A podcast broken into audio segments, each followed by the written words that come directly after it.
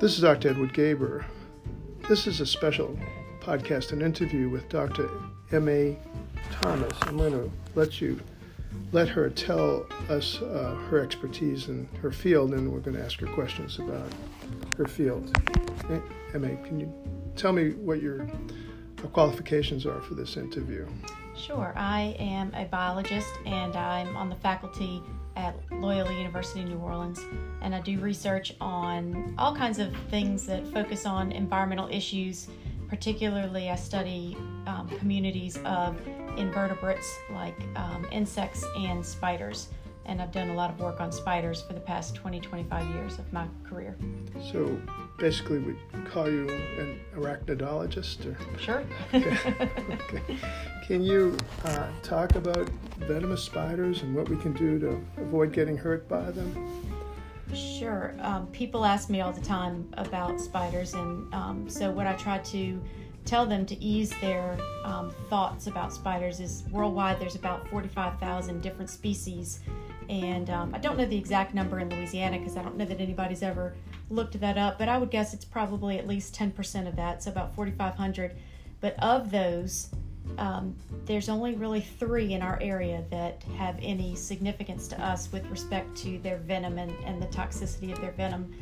We have the black widow, um, and there's actually uh, the northern black widow and the southern black widow, and people always know that one because of um, myths and stories and all kinds of things that are um, tend to be falsehoods. Um, but the thing to keep in mind about them is, first of all, they're always hiding and they're in your wood pile, they're outside under your house. Um, they're solid black.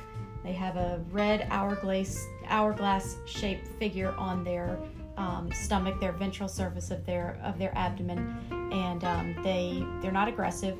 But if they do um, bite you, they produce a neurotoxin, so that uh, poison, the venom, would go to um, and affect your brain, and you would have lots of signs and symptoms that mimic other things that would eventually happen to you that would be cause for concern. Uh, but there's definitely an anti venom that doctors uh, that that hospitals have. And most of the time, we see them uh, in the hospital with um, stomach cramps or pain. I think mm-hmm. Uh, and muscle yep. aching. Yes.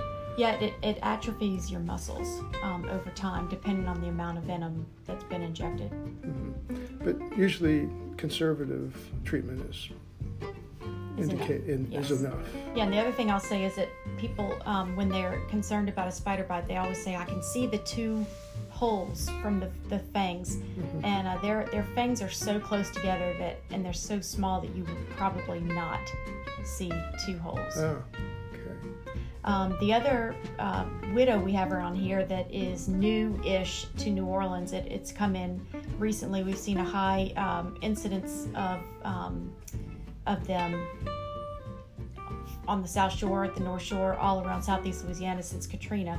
Um, is the brown widow, and the brown widow, the body shape is exactly the same, but the coloration is a little bit different. It's brown um, with some different um, geometric kind of shapes on it with a, an hourglass shape as well. And it also has a, um, a neurotoxin that it produces. But again, not aggressive at all. Uh, but they like to make their homes underneath um, human made structures, especially at parks and places where uh, kids are playing. Um, you don't hear about anybody getting bitten because, again, they're not aggressive. And then the third type is the brown recluse. And they're called brown recluse because they do hide a lot. They're easy to identify um, from wolf spiders and other similar um, species due to their, um, their brown bodies with really long, thin legs. And they have a, a darker shaped violin um, figure or shape on their uh, the dorsal surface of their cephalothorax, which is their head region um, and they produce a toxin that is a hemotoxin.